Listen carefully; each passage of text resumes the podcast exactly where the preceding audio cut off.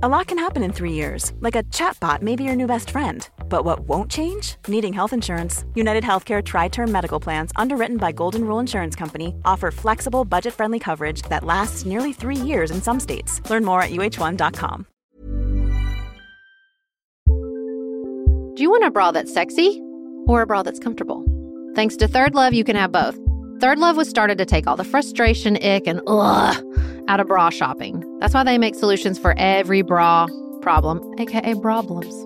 Their bras make it easy to bring back perkiness you haven't seen since high school, get smoothing you know where, and have straps that actually stay put.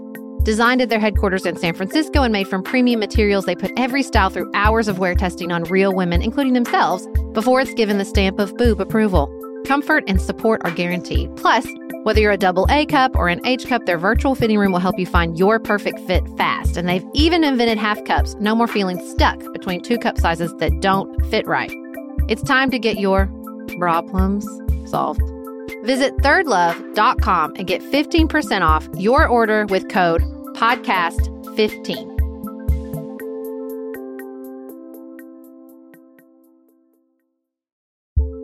We are special breakfast people here at Pantsuit Politics, but not just when Beth and I are on the road. The truth is, I want something warm from the oven every Saturday morning and Sunday morning. It's just the truth. It makes it feel special, makes it feel exciting. I don't want to work at it. So, the first time I ever saw wild grain, which is bake from frozen subscription box for sourdough breads, fresh pastas, and artisanal pastries, I was obsessed. You guys, I've been a member for over a year. It's amazing. It's so easy. Every item bakes from frozen in 25 minutes or less, no thawing required. You can fully customize your wild grain box. You can choose any combination of breads, pastas, pastries. You can even build a box of only breads, only pastas, or only pastries if you'd like. And for a limited time, you can get $30 off the first box, plus free croissants in every box when you go to wildgrain.com slash pantsuit to start your subscription. Sometimes I make one single croissant just for me because I want to feel special, and they're so good. You heard me. Free croissants in every box and $30 off your first box when you go to wildgrain.com slash pantsuit. That's wildgrain.com slash pantsuit, or you can use promo code pantsuit at checkout. It does me no good to talk about people who sincerely believe that living in certain ways, constructing your family or your own identity in certain ways, is sinful. It does me no good to treat those people like hateful bigots. It does me so much more good to say, Tell me more about how you got there, and let me tell you more about how I got here. My bodily integrity is not in danger in this conversation. And so I need to be having this conversation. If someone is to be at risk about this topic, let it be me.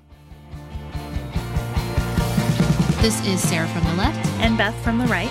You're listening to Pantsuit Politics. No shouting, no insults, plenty of nuance.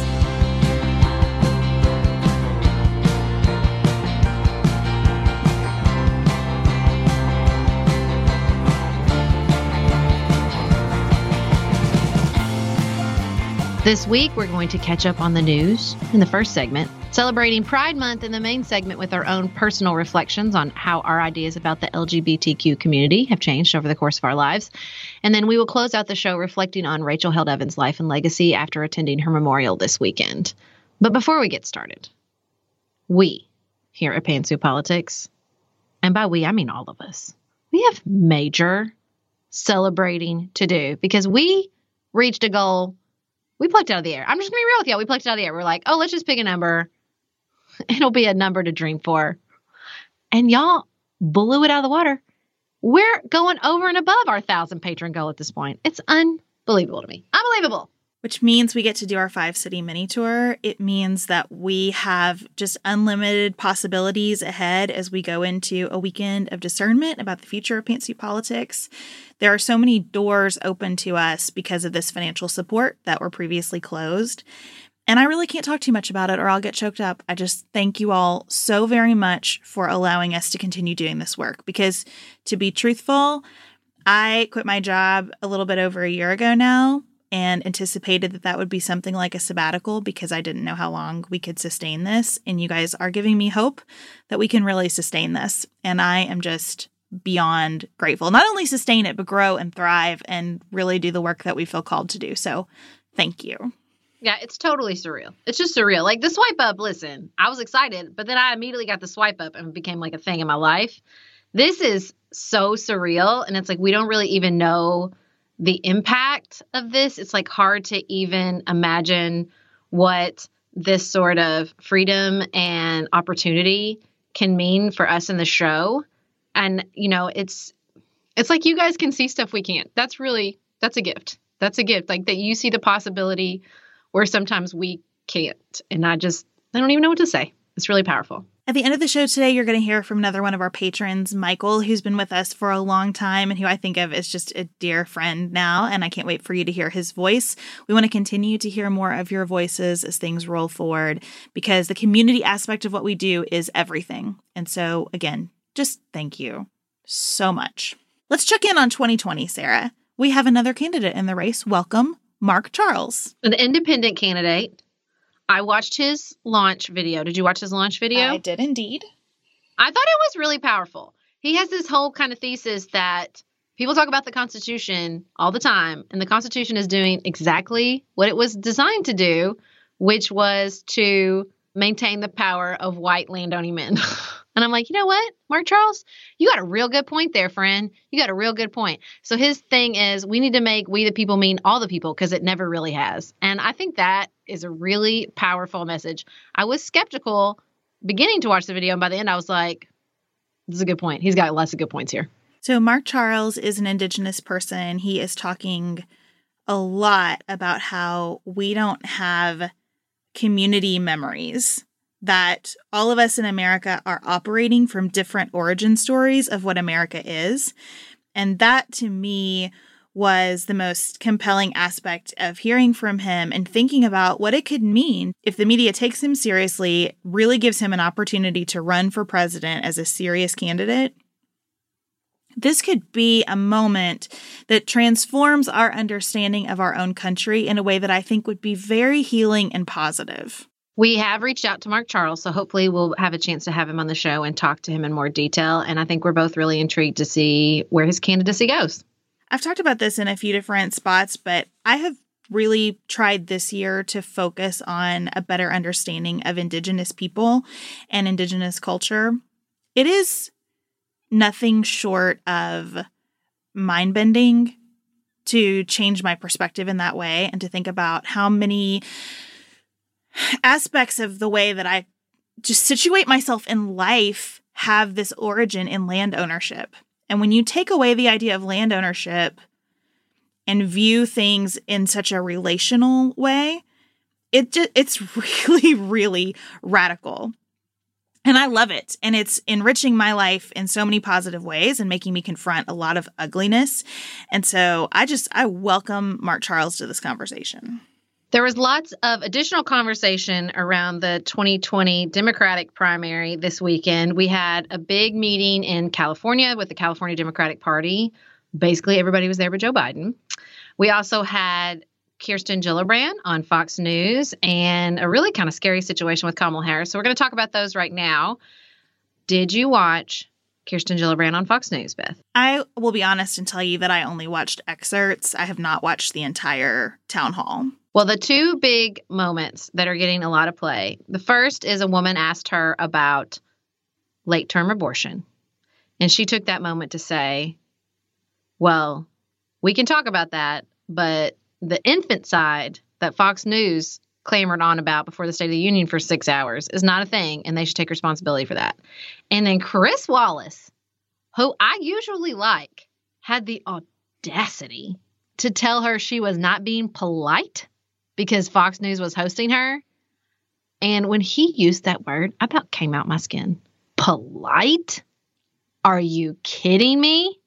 Do you think in that moment he knew what a ridiculous t- word that was to say to a female candidate or not? I imagine that Chris Wallace has watched that a couple times and wished he had handled it differently. Here's what I think is really positive about it, though. I think that tension that existed was really great. I think for the Fox News viewer, it was probably important for Chris Wallace to be like, wait a second, why are you beating up on our network? We invited you here.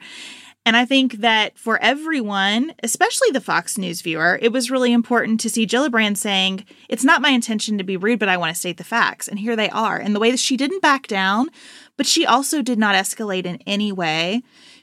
I thought it said a lot about her character and her personal style that she was able to be really aggressive in that moment without seeming like she was being showboaty. You know what I mean? You could just tell that she was just speaking about what's important to her from a place of it being important to her, not really trying to create a moment the way it's become a moment. Well, and to give nuance to Chris Wallace, I actually am not convinced she wasn't trying to create a mo- moment. I'm sure Chris Wallace read the Politico article I read before she did this town hall, which was why has Gillibrand basically failed to launch, considering she was such a high profile senator.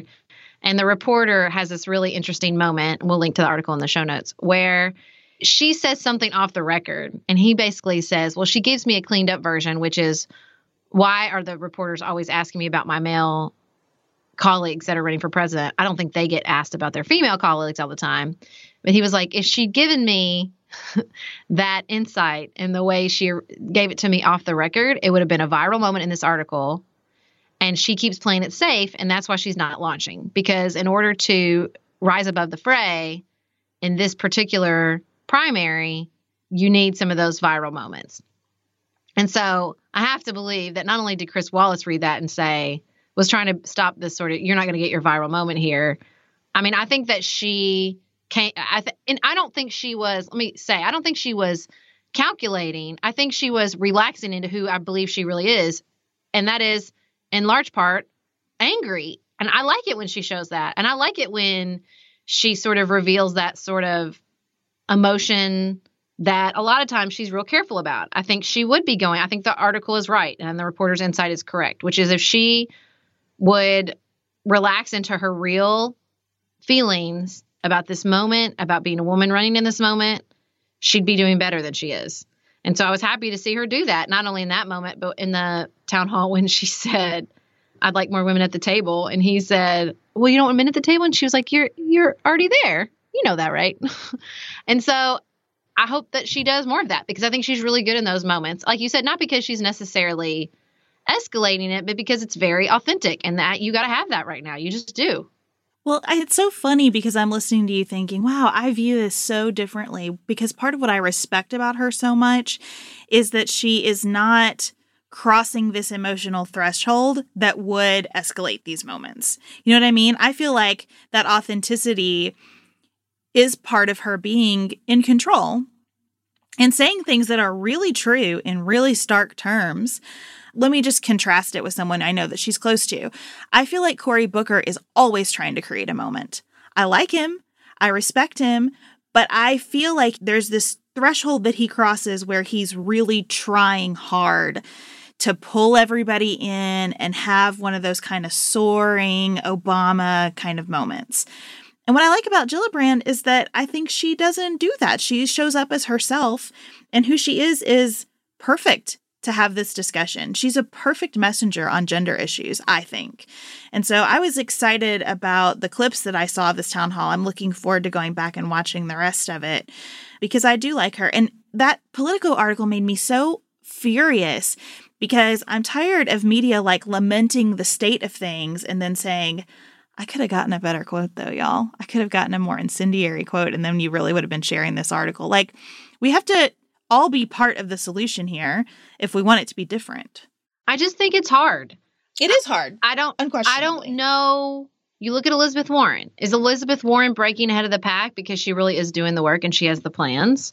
She also had some viral moments. She also had a moment in the airport with a guy on the bus at this terrible gate everybody hates. And she went to West Virginia and sort of created these own moments. And it's like, for better or for worse, in a crowded pack like this, you got to walk and chew gum at the same time. You got to create the viral moments for the Twitterverse that's not reflective of the voting population of the Democratic Party and also find a way to appeal to the voting population of the Democratic Party. Like, I'm not saying it's an easy position to be in, it isn't. But it's also going to be the type of political skill that's required to go up against Donald Trump in the general. you are going to have to create those media moments because Lord knows he can. And also have a different message than the only thing that's important about being president is being angry or creating these media moments. Like it's hard. I mean, I think that in the way that any primary is hard and that you're trying to appeal to your base and making sure you can still appeal in the general, this is like that level of difficulty times a million. And you can see the way that Trump defines the debate, I think, in the reactions to what happened with Kamala Harris. Because I think the guy who got on stage and grabbed the microphone from her should not have done that, obviously. All the reactions that I've seen have been like so like name cally and it has drawn out like so much ugliness about him personally. And i think like this is just our new normal now. This is what we do in politics right? You don't like what somebody does you go to middle school insults about that person because that's what our president does constantly. Like it just reminds me that this has taken such a toll on who we are as human beings and how we talk about each other. And we are going to have to be very intentional about coming back from that. And I don't see that intentionality at the top of anybody's list. In fact, when you bring it up, they're like, spare me your civility lecture. It's difficult. Well, and it's also hard because look, I just did it. I busted on his man bun because he represents, again, so much of my leftover frustration, like that attitude, that type of person, that stereotype of the I mean, I don't know if this particular young man is a Bernie bro, but even the Obama bro from 2007, like I'm carrying all this anger and frustration at that particular type of person inside the Democratic Party.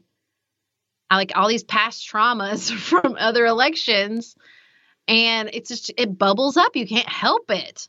You're I think so many of us are still frustrated and angry about how things have gone down in previous elections and we're carrying all that baggage into 2020. And I think what's interesting about what happened at the California convention, where you had everybody present, but Joe Biden, who was campaigning in Ohio, is you saw that sort of is that what we want? Do we want to go back? Like nobody mentioned him by name, but it was a lot of is this what you want? Do you are you ready to just go back and have the same conversations we had in 2016, in 2008, or do you want to have a different conversation? Do you want the Democratic Party to stand for something new and something exciting? Because Joe Biden is not new or exciting. He can have lots of positive attributes, but that those two ain't one of them. So I, I don't know. You know, I don't want to read the same Democrats are falling apart. Like I'm so tired of that. But look, there's a lot of complications here that are going to play out across 24 candidates. I liked how Kamala Harris handled that situation.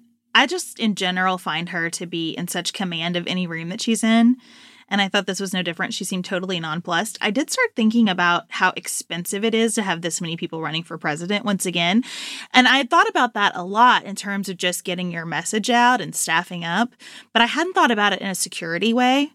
And this is a really expensive proposition when you think about how much security needs to start accompanying these folks as they run around the country. And I love the interaction that many of them are having with voters directly, but it does require some protection for them. And lots of people have pointed out it took a long time for anybody who looked like anything close to security to get up on that stage and deal with what fortunately was not a dangerous situation, but could have been. There were some photos of her husband that showed that he was really offended by what happened and really concerned about her and and I thought that was nice. I think they're a nice couple and that there are lots of positive things about the way their relationship comes across. But man, like that could have gotten scary quickly. I mean, never forget that Robert F. Kennedy was shot while he was campaigning in the Democratic primary. I mean, it's not like this is not something that's happened in our history where a politician out there way before the generals kicked off was put in harm's way. it's a different time in some ways. Well, it's a different time in many ways, and gun violence is even more prevalent than it was when Robert F. Kennedy was shot. And so let's talk about the tragedy in Virginia Beach, where 12 people lost their lives when a 15 year civil engineer walked into his workplace where he had just put in his two weeks notice of resignation with a gun that had a silencer on it and and killed former colleagues So, as a person who served on my city commission, this Virginia Beach is also a city manager form of government, and just reading the departments these people served in, being in that environment a lot as a city commissioner, being with the people who serve their city, especially public works and public utilities, they just take a lot of emotional abuse. It's a difficult job. It's so important. And I just I felt the loss so heavy for Virginia Beach. Just the decades of experience, people who understood the city, who loved the city, who wanted to serve the city, and who were put in harm's way by just doing their job. It's just heartbreaking on so many levels. This one is, I think, so illustrative of how we know this problem is escalating. There are so many narratives about why. And I think that this shows that it's just never one thing. And there are lots of solutions on the table from people who have all different perspectives about guns. And I think all those solutions need to be talked about and worked toward. And also, it's not one thing, you know? So we do have to keep them all on the table because if you start walking through what happened here, we don't even understand. It has some classic hallmarks, right? We have somebody who had some military service. We've got to be honest about discussing how many of these people have military service. You have someone who a neighbor says did some catcalling, and we've got to be honest about how domestic violence and street abuse, street harassment are part of people's psyches sometimes in these scenarios, but none of those things are surefire predictors. I don't know. I just think this this situation shows that we don't quite have our arms around the complexity of how a person who most people described as nice and fine and a decent employee makes his turn and no one sees any warning signs that this turn is coming. Well, and what I don't want to hear is using any of these events as this sort of get out of regulation free card. Well, this particular regulation wouldn't have worked here. So that means we shouldn't do it. Okay. Let's not do that. Let's not do that. It's not it's not applicable. It's not relevant. The idea that a law is only good if it applies 100% of the time would leave us with no laws on the book. So let's all acknowledge that and stop trying to argue that a gun regulation isn't needed because it wouldn't prevent 100% of all gun violence henceforth forever. Yeah, that's exactly what I'm saying like it is going to have to be, we are going to have to work this problem from so many different angles because so many different angles are implicated every time these acts of violence occur. And we just can't know ultimately how to stop this if we don't continue and, and i don't know that we can ever fully stop it but if we don't continue to work every single angle and i think that means everybody's got to give a little bit here. Can we make some progress? Because this is just, we're having the same conversation every time one of these things happens. And it's like every time we we have that battle, we start to see, look, here's another case study and why this battle is just paralyzing us from getting to what's really going on here. Yeah, in order to actually start working on this problem, we're just going to have to start. Yes. Yes. We just have to start. Starting is essential to any process and we are refusing to do even that. The President of the United States is in the United Kingdom this week, which is making for some really fun photos, I think. It just makes me so nervous. I'm a nervous wreck when he's around the Queen. I'm just going to be honest about that. Oh, tell me why. Because I'm afraid he's going to offend her and make us all look stupid. What would it be like if you just accept that that is definitely going to happen? I mean, I said on the news brief that, look, he called the mayor of London a stone cold loser. But let's let's acknowledge the stone cold person in this scenario is the Queen. She has been around for a very long time, and I don't really think that she is fragile in any sense of the word. I know she's up for the challenge that is Donald Trump, and I believe in my heart that she will not blame all of us for his behavior. But I just look, I want us to look strong and intelligent and like we have real leadership that's up for the challenge of our current global climate, environment, struggle, challenges, time. And it's embarrassing. It just is. It's embarrassing. Yeah, that's not going to happen this time. And the UK is in a state of chaos itself. So, we're going to talk on Friday about five things you need to know about Brexit. There is major upheaval in Britain right now. Theresa May is leaving. She's basically going to get the president through this visit and be out the door. And so, we're going to talk about what you need to know about Brexit with the assistance of one of our listeners in the UK, Corey. On Tuesday, we'll talk more about it. So, we've got a little policy set coming up for you so we can all get our arms around what is happening here because the implications of it really are far reaching and global, and I think particularly relevant to US politics and policy.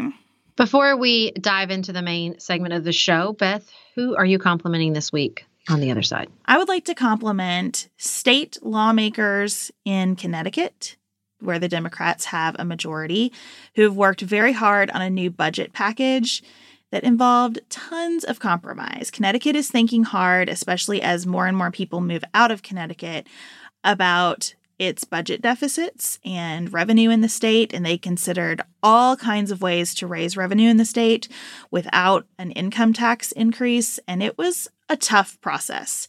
But they have come to a new budget that would close projected deficits totaling more than $3 billion over the next two fiscal years, which that's big a budget that closes projected $3 billion over two years is amazing to me. It would establish the largest budget reserve in state history, a $2 billion cushion against the next recession. And that is good governance right there and good planning. I also liked this quote from Representative Toni Walker from New Haven. She said that this budget begins to reverse damage done to education, healthcare, job training, and social services in Connecticut. She said, We have to make sure we spend more on education than incarceration. Let me just stop right there and say amen. And she said, We have to make sure we spend more on developing jobs in our neighborhoods instead of crying that everyone is moving out of Connecticut. It's important that we recognize we have three and a half million people in this state with a variety of needs. So I read a long and wonky article about this budget process and could really see how difficult it was and how much work and compromise and disappointment came into the process. And I just want to say, I see you doing the work. Good job, Connecticut Democrats. I'm going to compliment Ted Cruz. I know. I, I feel like I compliment Ted Cruz a lot. I mean, it's not really a lot. I still like his beard. He and Alexandria Ocasio Cortez had a Twitter moment where they both agreed that we need to close the revolving door between members of Congress who go and lobby. Now, I think that sounds great. And I love that they saw that they aligned. And he reached out to her basically and was like, she's wrong about a lot of things, but she's right about this. And she was like, okay, you want to do a bill? I think that's awesome. I love that they are doing that together. I think it's a bigger task than either of them are acknowledging, but let's at least praise them for reaching out. I mean, who thought we'd see those two in a Twitter moment together that results in anything positive? So, yay. Good job, Ted Cruz. Next up, we are going to kick off Pride Month by answering a message from our listener, Cody, about our own personal journeys with LGBTQ issues. Just finished A Court of Thorns and Roses and craving another fantasy world to devour? Dipsea's got you. Dive into spicy enemies to lovers' tales or embark on an epic romance between immortal fae and sworn foes. They've got fantasy romance stories perfect for your morning walk, late night, or long bath. Dipsea is an app full of short, spicy audio stories. They bring scenarios to life with immersive soundscapes and realistic characters. Discover stories about second chance romances, adventurous vacation flings, and hot and heavy hookups. And there's a growing library of fantasy series with werewolves, Greek gods and goddesses, Regency era historical fiction, and fairy smut to explore the bounds of your pleasure. New content is released every week, so in between listening to your favorite stories again and again, you can always find something new to explore. For listeners of the show, Dipsea is offering an extended 30-day free trial when you go to dipseastories.com slash pantsuit. That's 30 days of full access for free when you go to D-I-P-S-E-A stories.com slash pantsuit. dipseastories.com slash pantsuit.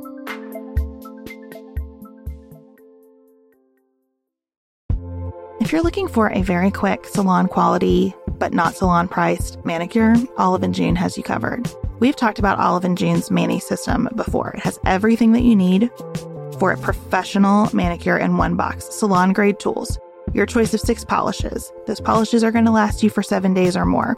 The cost breaks down to about $2 a manicure. Olive and June also has press ons if you want. What I love though is that Olive and June each season is coming out with new colors, and I just got a set of spring and summer colors in quick dry polish. They say this dries in about a minute. It seemed dry to me in about 30 seconds. It was not kidding about being quick dry. I also love the light colors in this set. There is a huge range. My favorite one is called Kitten. It's like a pinkish gray. The quick dry polish gives you full coverage in one or two coats. It lasts for more than five days, and it is offered in more than 40 cruelty free and vegan polishes. Olive and June just understands what's happening in our lives, that we need to move quickly, but we want to look great and feel great and have fun in the process. Visit oliveandjune.com slash pantsuit for 20% off your first system.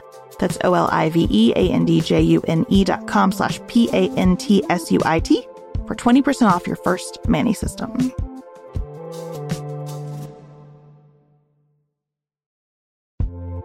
This show is sponsored by BetterHelp. Can I get something off my chest? Every day I feel a little pang of sadness because I think about Griffin going away to college. Y'all, he's a freshman in high school. This is not healthy or normal.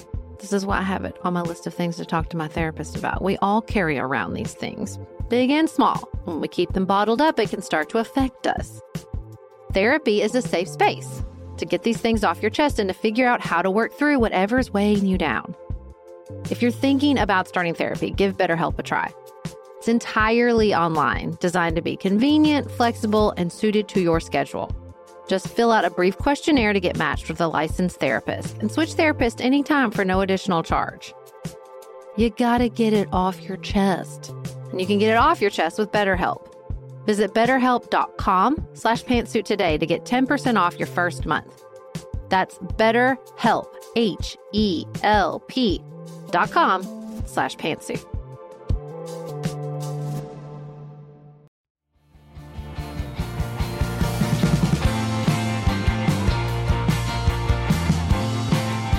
Our longtime listener Cody sent us this message, which seemed to us to be a really important question as we celebrate Pride Month in June. Cody writes I've been catching up on old episodes I let pile up, and in the most recent episode, I listened to both of y'all speak about anti LGBTQ bills in North Dakota and other states. What struck me was the real, powerful, legitimate compassion and hurt I could hear in both your voice and Sarah's.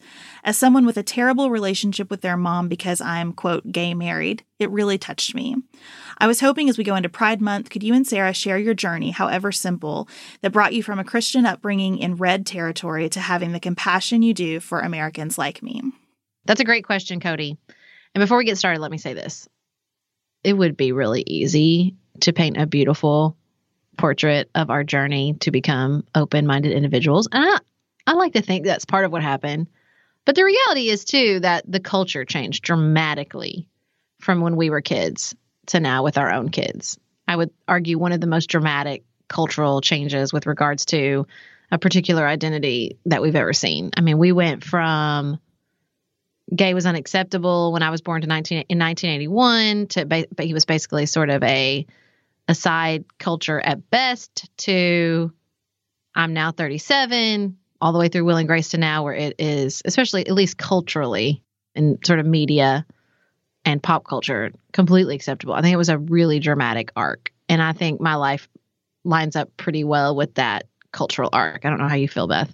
I think that's true. And certainly just having discussions about LGBTQ individuals in the population and just the education about that population beyond people who are gay has expanded just exponentially, in, even in the past 10 years, right? So I, I agree that I think we've both had some personal shifts, but also those shifts do align with that with that larger arc.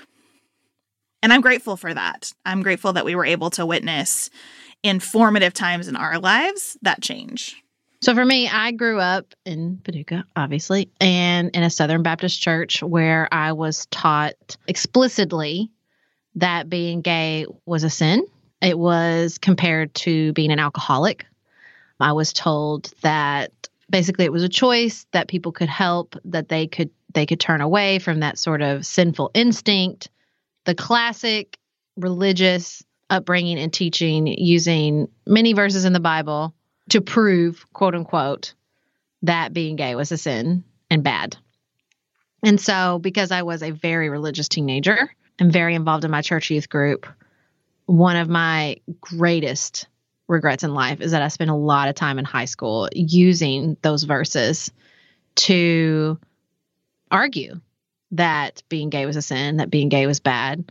The reason I regret that so strongly is not just because it's awful and offensive, but I have friends who have since come out of the closet, friends from high school and other parts of my life during that time who, you know, thinking about sitting there and the things I said in front of them when they were probably going through their own struggles, living in this very red religious place and being gay. It's just, you know, it breaks my heart. I hate to think about the things I said in front of them and the fact that I use the Bible to argue that point.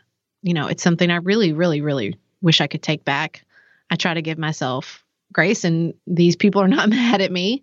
They still love me and we're still close friends. But, and I try to remember I was a teenager, but it's still really hard. And I'm still angry, honestly, with the adults who armed me with those Bible verses and who taught me that I should go out and tell my gay friends that they're going to hell and that they're sinful and that this was bad. I'm I'm mad at those people because I was a teenager but they were adults.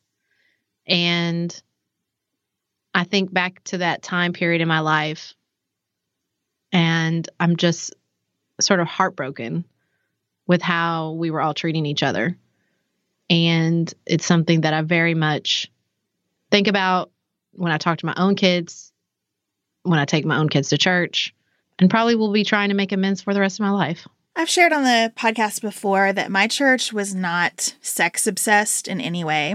So I did not hear much about, I can't remember anything that I heard about being gay or certainly transgender growing up. You know, it just wasn't discussed.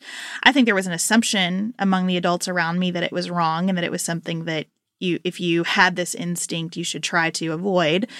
But it wasn't explicitly discussed around me. And I certainly never heard a sermon about, like, here are the reasons this is wrong. And I'm grateful for that. And so my feelings about gay relationships were formed mostly through conversations with my friends in high school, many of whom later came out. And so I never really had a personal sense that it was wrong to be gay. I also, though, never had a sense that it was my responsibility to speak out for that community. I just had this kind of live and let live feeling. I say you to you a lot, and that's how I always felt about it. And my big regret is that when I was in law school, Kentucky had a constitutional amendment on the ballot about defining marriage as between a man and a woman. And in law school, I got very swept up in conservative legal theory. I read everything that Scalia wrote and thought, this man is brilliant. This makes total sense to me. This is logically coherent. This is where I need to be. And so when that constitutional amendment came up, my thinking about it was more libertarian, like the government shouldn't be in the business of marriage anyway. And so we shouldn't expand that definition because I think government should ultimately get out of this and leave it to faith communities or civil ceremonies or however people want to commit to one another. And so I voted for that constitutional amendment and I have regretted it every single day that I have thought about it since then. Because what it took me some life experience to get is that I'm not here to be a brilliant legal scholar, and we don't live in law school hypotheticals. And if the rest of society would let people live and let live. It might be a different analysis, but the fact is, society is not doing that, right? As a society, we inflict pain and violence on our LGBTQ fellow citizens all the time in the form of physical violence, in the form of judgment and avoidance and glances. So, what I have learned is since it is not my calling to be brilliant, it is my calling to be kind and generous that I have to do better than just saying you do you and the government should stay out of it. The government is not going to stay out of marriage. So that differentiation is discriminatory. And that is the evolution of my thinking about this that it is not good enough for me to just be fine. It is instead important for me to be an ally in a very real sense. So I was already out of the state of Kentucky by the time that amendment came around, but my evolution on gay rights was, was pretty swift once I got to Transylvania University. I, I don't know if I remember, I don't think there was like, you know, Paul on the road to Damascus in some revelatory moment where I thought, oh my God, you're so wrong about this.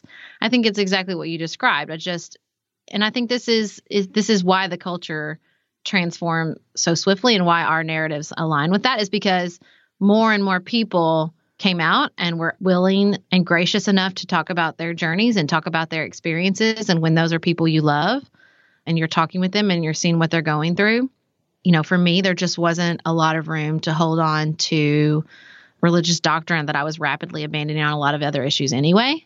And so, pretty quickly, once I went to college, I realized that that's not how I felt, that the Bible says all kinds of things about divorce and other things, and that the culture moved, and so did our interpretation or our emphasis on certain parts of the Bible. I also honestly kind of gave up on my faith for almost a decade. Um, and I think that the treatment of the gay community was a huge part of it for me.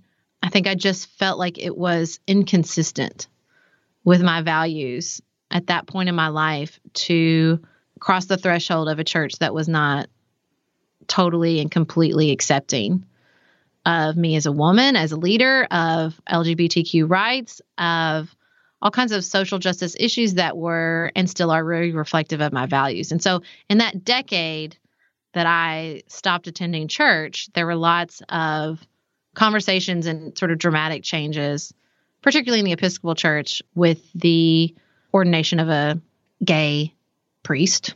Again, as I was tracking, the culture was changing.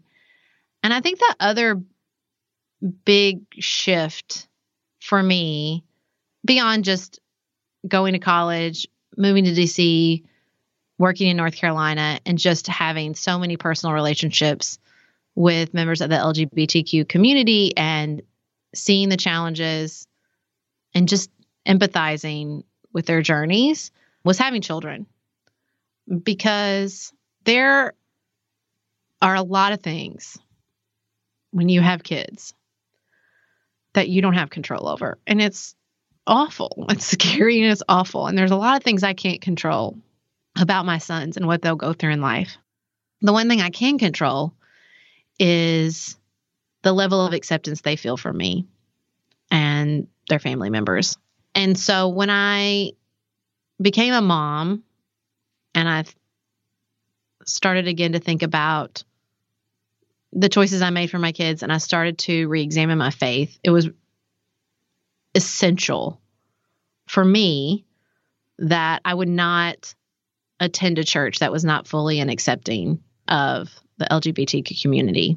It just wasn't, that was my one, probably two thing that and women in leadership. Like I just, I was not going to put them in a community that would hesitate for a millisecond in accepting them fully and completely if they came out as gay. I just, I couldn't do that. I think that, I think about my boys. I think about their lives. I think about all, I, you know, even Cody's email. The idea that your parent would look at you and say, I don't want you here. You're not a part of our family. I can't accept you it's just so difficult for me to comprehend. I have I try so hard to have compassion and empathy and to stand in other people's shoes, but that one is really really hard for me because the only thing I want for my children is to know that I love them unconditionally. That's the I feel like that's one of the very few things I have control over is to just enforce there's nothing you can do to make me stop loving you. There's nothing you could say to make me stop loving you. You are mine and I'm yours. That's it. And so that aspect, that new role, seeing the world through my experience, limited experience at this point as a mother, was sort of, I guess, the the final piece of the puzzle for me, and where I'm pretty. I feel this sort of fierceness about it. I feel this. These are human beings. I mean, I just. I think about that statistic where the Supreme Court came down with their decision about marriage equality that the teenage suicide rate among LGBTQ youth dropped. And I just think, why are we yelling from the highest mountaintop every day, 24 7? We love you just as you are. It's it's just really it's hard for me. It's really hard for me. I know everybody's not there. I get that, but that's where I am at least at this point. That last piece is why I've really come around on what the law is here to do because for the most part, I don't think laws are very effective at changing culture. And I don't want people baking cakes out of resentment. I mean, there are limitations to what laws can do, right? And and I struggle with what the appropriate use of the law is, but it is so clear to me that even though laws have a backlash, even though laws make certain people feel attacked, put groups in a defensive posture, the most vulnerable population here is affected in profound ways by laws that express support for this community and by laws that protect this community. And I just recently again submitted testimony in Ohio in support of a, a, statewide protection similar to the Equality Act that we talked about the House of Representatives passing because like I said, it's just become obvious to me that it's not enough to be neutral here when our fellow human beings are subjected to such awful treatment for what comes from the most personal and loving place. I I'm really happy that I haven't had to religiously struggle with this because my understanding of God has just always been that God is love and love is God. And so I have never had any questions in my own mind about whether God loves gay people or whether being gay is a sin. It's just it has always been clear to me that God creates us and God wouldn't have people sin out of love. You know, it's just that's always been sorted out in my mind. But the aspect of what government should do about it has been harder for me and and my turn has been in the direction of maybe this is inconsistent with almost everything else I believe about government, and that's okay. I'm a human being and I've been given a brain and an intellect and a soul, which allows me to be inconsistent where it matters. And this matters to me. And I think something that Rob Bell talked about on a recent episode about how I won't I'm not going to get it exactly right, but he said that you know humanity is being able to look into another person deeply enough to see yourself. And my real emotional attachment to this issue and my heartbreak about it has not really been around looking at gay people and seeing myself in them. It has been uh, in looking at myself and seeing them in me, you know, and understanding that I am connected to everyone else and just thinking, how could we be doing this? How, at this point in our history, after all the ways that we've taken groups of people and subjected them to horrible judgment and treatment. How could we continue to do that here? And I agree with you that motherhood is certainly a piece of that. I remember holding my daughter when she was very little and thinking, I can't imagine caring who you love. You know, I can't imagine caring what you like to do or how you like to present yourself or how you dress. Like, I can't imagine feeling anything other than what I feel right now about you for the rest of your life. And I think that that changes you and it spreads beyond your own children, right? Now I look at kids in the mall sometimes and I see something happening with them that feels wrong to me and I just want to go get them and give them that love. And I hear stories about people whose parents won't come to their weddings because of who they're marrying and think, "I'm right here. I'll come. I'll I'll give you all the hugs. I'll be on the next plane. Like you tell me what you need, I will be your stand-in mom." Because I do feel that sense of like, let me just mother the world here. And I'm grateful for that. And I want to stay with that. And so I cannot, at this point in my life, argue about religious freedom in the sense of I don't support these couples, so don't make me fill in the blank. I'm not discounting the complexity of some of these situations, and I'm not discounting the sincerity of some people's beliefs. But I don't have room for that because this issue breaks my heart, and I think you're supposed to follow your heartbreak. After I was elected to the Paducah City Commission, it became apparent that we needed to reevaluate our human rights ordinance because of some um, functional problems. and process problems within the commission itself. When we did that, you know, for me, it would it was unimaginable that we would address this ordinance without adding LGBTQ people as a protected class within the ordinance. Just that's not that's not something I would be able to do. And so we did. We added age and we added LGBTQ protections within the ordinance itself. And we became, I think, the eighth or ninth city in Kentucky to do so. One thing I learned from that process is that because the culture has become so embracing of LGBTQ people, there's some real confusion about where the law stands. I have often talked to people my age, people who are just as progressive as me, and have said there are no, in the state of Kentucky, there's no state law or federal law that protects gay people from being fired for being gay. There's no state law or federal law that protects gay people from being turned away from housing because they are gay. I think there's that's shocking to a lot of people. I think because of the because the the conversation centered so much on marriage and once marriage equality came, there was an assumption that there was all equality. It's just not true. So that's the first thing I learned. I didn't, you know, grow in my understanding or acceptance of the LGBT community through this process because I was already at like 110%. There just wasn't a lot of room for me to go anywhere else. I knew it was the right thing. I think it most likely cost me my reelection, and I don't care. It was the right thing to do. That's what I was going to do. There was no other option available to me.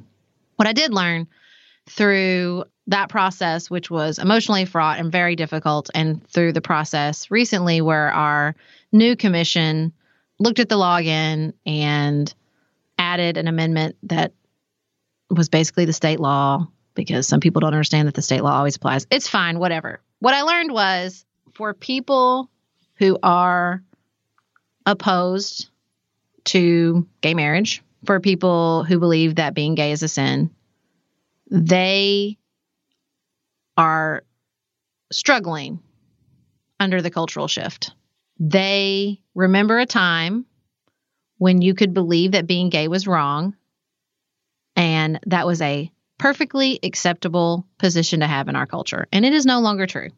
You can believe that homosexuality is a sin, but you're going to be judged for it. And they don't like that.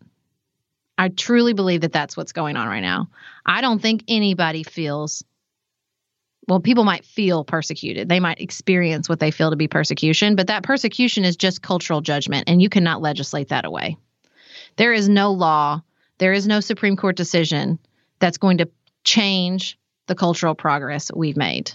Now, you can restrict people's civil rights, and that's something we always have to be on guard, and that's something we always have to protect against. But culture always wins. And we're not going back to where it can feel okay to be opposed to being gay or to thinking that that gay marriage is wrong or thinking that gay people can't be, adopt children. You're not going to erase will and grace forever. Like it's just not going to happen. It's just not. The culture has moved forward. And I think there's a group of people who feel they don't like the fact that they feel guilty for their religious beliefs, that they feel judged for their religious beliefs.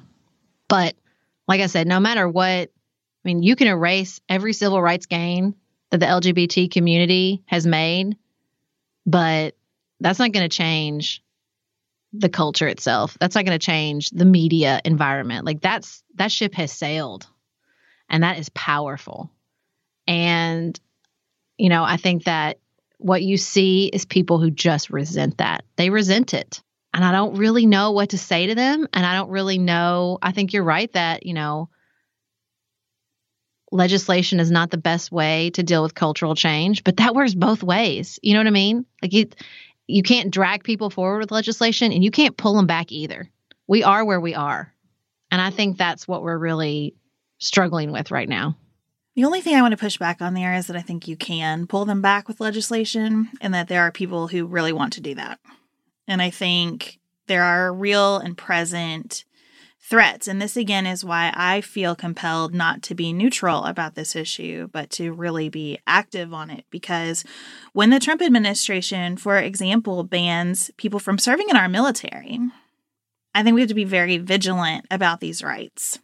I agree with you that I don't foresee a day when it's going to be socially embraced to feel that being gay or being any part of the LGBTQ community is wrong. I don't I don't think we're going back to that. But I do think we have to be careful about being comfortable with the civil rights progress that's been made because I think it can be lost quickly, especially when you have a group of people who so resent where we are culturally. I don't know a lot to say about that either, except to say this. I try not to be judgmental of people who are doing the very best they can navigating cultural change that has happened at different rates in different parts of the country. It does me no good to talk about people who sincerely believe that living in certain ways, constructing your family or your own identity in certain ways is sinful. It does me no good to treat those people like hateful bigots. It does me so much more good to say, Tell me more about how you got there, and let me tell you more about how I got here. And that is to me the other piece of being an ally who is cisgender and married to a man, right? My bodily integrity is not in danger in this conversation. And so I need to be having this conversation. If someone is to be at risk about this topic, let it be me because I am not vulnerable here. And so I think those of us who are not part of this community but want to be good allies to this community, I think our work is not to ostracize the people who feel differently it is to be with those people and have a real, open, loving conversation the best we can on behalf of people who are much more vulnerable in those conversations than we are. Sarah and I have talked many times about our desire to age as gracefully as possible, and skincare is a huge piece of that. I spend a lot of time and money thinking about my skin, and I have added Ritual to my routine, which just gives me a lot of comfort. Ritual is here for us. They have created a wrinkle support skin supplement and conducted clinical studies, so we know it's working. They're taking the guesswork out of skincare. Ritual Hyacera is one of several Ritual products that I love. I take the daily multivitamin, I take a probiotic, and Hyacera is that once daily skincare supplement that is clinically proven to reduce wrinkles and fine lines and increase skin smoothness in 90 days. I recently met a friend for the first time in person as opposed to online. And we were discussing the fact that I am 43, and she said, I cannot believe how young you look. And I thought, thank you, Ritual, for that. Start Hyacera to help minimize wrinkles without compromising on clean science. Hyacera from Ritual is a clinically proven skin supplement you can actually trust. Get 25% off your first month for a limited time at ritual.com slash pantsuit. Start Ritual or add Hyacera to your subscription today. That's ritual.com slash pantsuit for 25% off.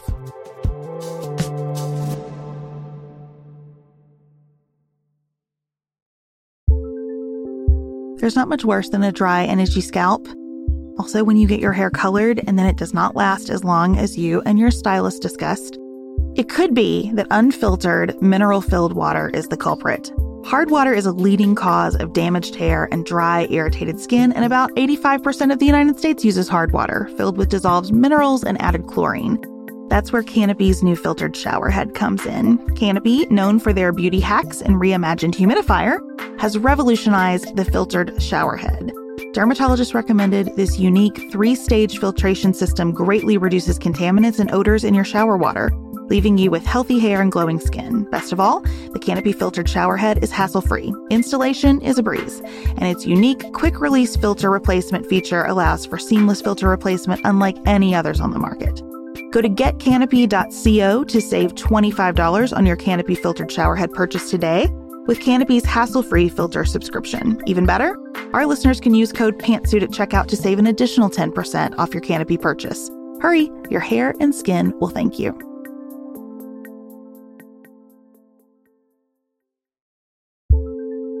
Do you want a bra that's sexy or a bra that's comfortable? Thanks to Third Love, you can have both. Third Love was started to take all the frustration, ick, and ugh out of bra shopping. That's why they make solutions for every bra problem, aka problems. Their bras make it easy to bring back perkiness you haven't seen since high school, get smoothing you know where, and have straps that actually stay put. Designed at their headquarters in San Francisco and made from premium materials, they put every style through hours of wear testing on real women, including themselves, before it's given the stamp of boob approval. Comfort and support are guaranteed. Plus, whether you're a double A cup or an H cup, their virtual fitting room will help you find your perfect fit fast. And they've even invented half cups. No more feeling stuck between two cup sizes that don't fit right. It's time to get your problems solved. Visit thirdlove.com and get 15% off your order with code podcast15.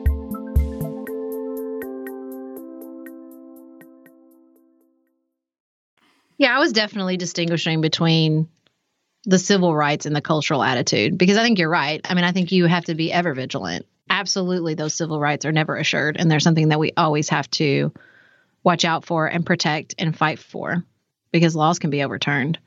But I think there is a part of me that just wants to be honest about what I see and say to the people who are so frustrated and resentful of the cultural change and say, like, we're not, we can talk about this. You can hold this opinion. You have to understand the culture is not going back. Lady Gaga will never be erased from our societal consciousness. Like, it's just not, that's not how it works. And I need you to see that and accept that. And I know that you feel like you get hit over the head constantly with that culture, and it might not be reflective of your values, but it's not going anywhere. And so you can continue to bang your head against the wall.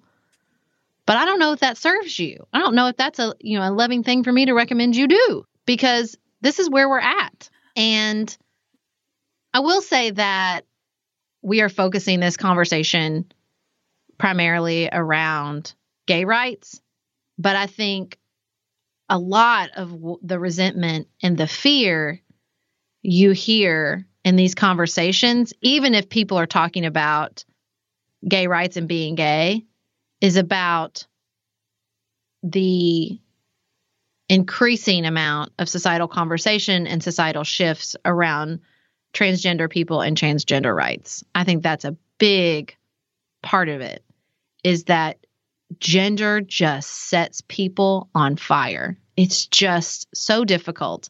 And I get it. I mean, I think that I encountered this is why I'm so passionate about fiction. I encountered a book that forever changed my opinions. And it's not even that it changed my opinions. I don't know if that part I was I was at this point in my life I was even opposed to transgender rights or the expansion of our ideas around gender. It's I just didn't understand. I didn't understand the complexity and what was already available to us. But it's the book Middlesex. Have you ever read it, Beth? No. Oh my god, it's so good. And it's just it just opened my eyes and it made me realize that like this is not a new thing. We're not inventing this spectrum of the gendered experiences existed existed throughout human history.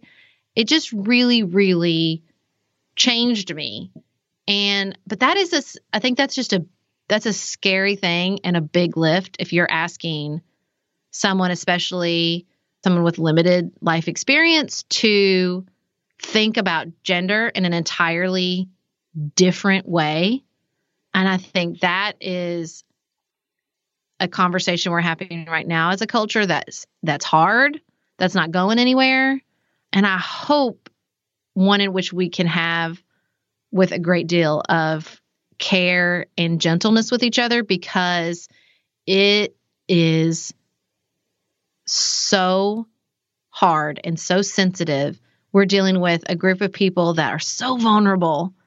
And we're also dealing with something that touches everyone the idea of what it is to be a certain gender, what those gender roles look like, what those mean. Like, it's just, it's a big lift for a country as large and diverse and generationally split as we are it's just it's a big one and so you know i think we're just we're just creeping into that slowly and it's going to be i don't know how any way i can say how many different ways i can say it. it's going to be a hard one y'all it's going to be a hard one because it's not like we've figured out even if we were just all living in super traditional gender roles, it's not like we've even figured out that dynamic.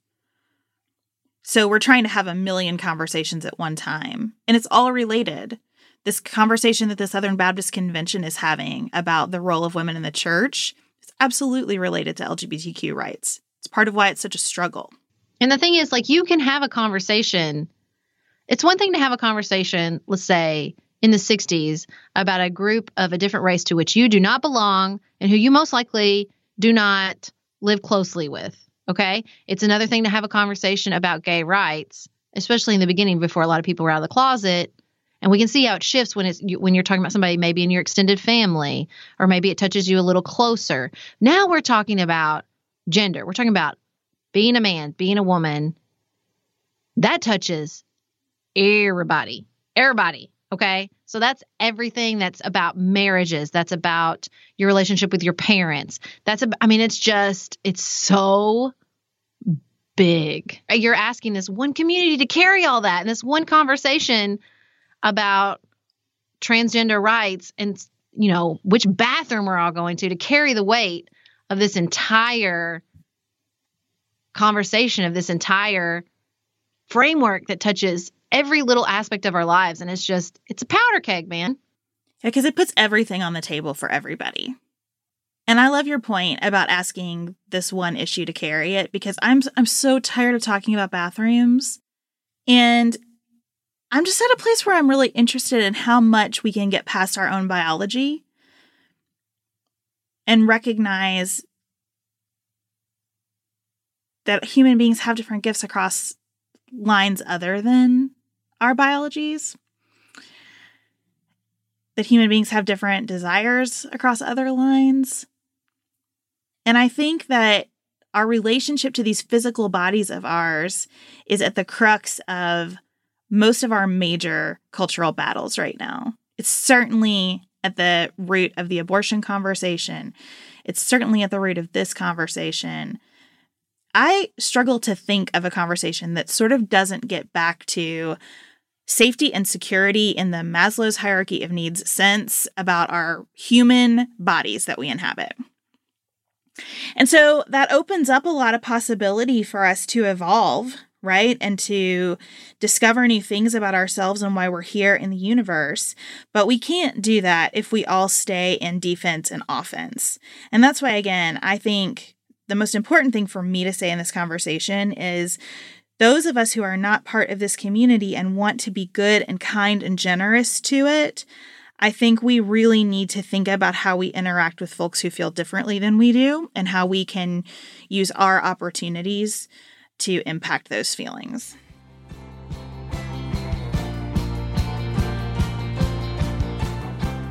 For our conversation outside of politics, we thought we should share with you all that we attended the memorial service for Rachel Held Evans in Chattanooga over the weekend. I felt weird about letting people know we were there, Sarah, which I think gets to one of the most beautiful and freeing and spiritual aspects of this service, which was truly holy in the way that Nadia Bolz Weber so beautifully normalized grieving and said we are meant to grieve and we are supposed to grieve. And I felt like there was sort of permission for this to not be some kind of weird thing, but that this is, in fact, what we are ex- exactly supposed to be doing. I thought one of the most powerful parts of the experience was, you know, Sarah Bessey tweeted that the family wanted a funeral, not necessarily a celebration of life. Because the reality is, Rachel led an incredibly amazing life. The impact and her legacy and the power of her work is massive. And because of that, her death is all the more tragic. The most heartbreaking parts of the service when her sister spoke and at other points was just this idea of like, she shouldn't be gone. She just shouldn't be gone. And I think it was so powerful that her family said, no, we're going to mourn that she shouldn't be gone. and that we're so sad that she died. And part of that again is the is the the power of what she was able to do in knowing that she won't be able to do that anymore. And I think what I was left with and it's just such a weird paradox to stand in is that the power of Rachel and her words both makes this so tragic and also I believe a spirit that strong isn't going anywhere. It will not be here in a bodily presence. But a woman like that, a life like that, a body of work like that is still very much here through her words, through the people she's touched. It's just it it leaves me speechless to see the people, to hear people talk about her, to see all the people talking about her on social media, just and just the conversations you know are happening across this country with just friends who loved her work, who read her work together. It just I can I can feel it. I can feel it still. And will for the rest of my life because that's the impact of just a powerful spirit like hers. Power is just a word I keep coming back to, especially if as I sat in that service. That she was so powerful from her desk where she sat under a post-it note that said tell the truth. I just I'm in awe of it. I really am. I'm so grateful to her family and to Sarah Bessey and Jeff Chu for allowing us to be there for this service and for sharing this service online. So we'll put a link in the show notes. It is well worth your time. If you have any interest at all, it is well worth your time to witness this. And I think even though it's already happened and you'll be viewing it after the fact, you will feel like a participant because there there was such life in this and it is really one of the first times I have ever been in a church service and no one has tried to put a bow around what's happening. It was so nice to just have have us say we are supposed to be sad right now and we are going to be sad for a long time, and there is anguish here. And then just leave that hanging and and not try to dress it up as something else into the entirety of the discussion that we've been having on today's podcast how much better off would we be if there were more spaces for us to just leave it hanging and not try to dress it up and not try to find a rule or an answer somewhere to the most complex things that we feel and so it it was truly a changing experience to be there. I agree with you, Sarah. I think that Rachel Held Evans is not going anywhere, and I'm so glad. Because she taught us how to do that. She was so willing to do that, to just sit in the complexity, to sit in the I don't know, to sit in the there's not an easy answer here. I mean, that it's so hard to convey to people. You know, we talk about hard conversations and we go through all these interviews and we say, How do you do hard things? How do you have hard conversations? And how do you sit with people when you can't convince them? And all these things. And I, it's just so hard to convey the power of that and that you can do it and that it is available to us. And she was so brilliant at that. She was so incredibly brilliant at that. And it showed in the service. It showed sitting with all these people who loved her and who talked about her, and you could just feel it. It was it was it was amazing. It was sacred. It was holy for sure. Thank you all for being here and enduring these conversations with us. In one of her last emails to us, Rachel said, How you two wonderful ladies manage to stay sane right now is completely beyond me and undoubtedly the work of the Holy Spirit. And we feel that way. And we know that a variety of traditions come here and people who are atheist and agnostic and from all faith communities, which I think is exactly the population of people that Rachel Held Evans was talking to. And we're just honored that we knew her at all and had the privilege of experiencing her work. And in some small way, we hope we contribute to its continuance. And we thank you all for doing that with us. We'll be back with you here on Friday to begin discussing the five things you need to know about Brexit. Until then, keep it nuanced, y'all. Hey, fellow Pantsuit Politics listeners, this is Michael Green, and I first discovered Sarah and Beth all the way back during our last set of presidential primaries in 2016. Needless to say, it was a simpler time. One thing that has remained the same, though, has been Sarah and Beth's commitment to nuance, thoughtfulness, and important discussions. I've loved watching the podcast grow, and I've loved watching the community grow. And part of that has been being a Patreon supporter. When the ladies first announced that Patreon was going to be part of their community, I knew that I had to be a supporter in this way because the conversation that they're starting is so valuable to me. And I think that it really gets to the root of a lot of our problems by starting from a place of nuance and from an admission that this is complicated.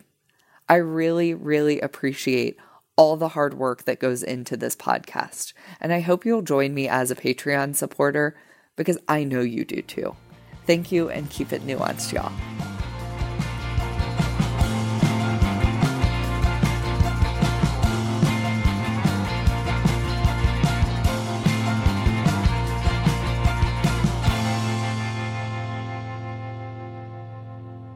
Dylan Garvin produces Pantsuit Politics every week. Thanks for making us sound better, Dylan. Elise Knapp is our managing director, which means we could not make it without her scheduling, organization, feedback, and creativity. Thank you, Elise. We couldn't make Pantsuit Politics without support from our listeners. Go to patreon.com slash pantsuitpolitics to learn how you can receive more nuance and help us make the show. Special thanks to our executive producers who have committed to supporting us in a major life giving way. Tracy Putoff, Tim Miller, Cherry Haas, Sarah's husband Nicholas Holland, and my husband Chad Silvers. Our theme music is composed and performed by Dante Lima. The music under our ads is composed and performed by Dylan Garvin. Learn more about our lives, live events that we're involved in, and what we're reading each week by signing up for our weekly newsletter at pantsuitpoliticsshow.com. And connect with members of the Pantsuit Politics community by following us on Instagram, Facebook, and Twitter.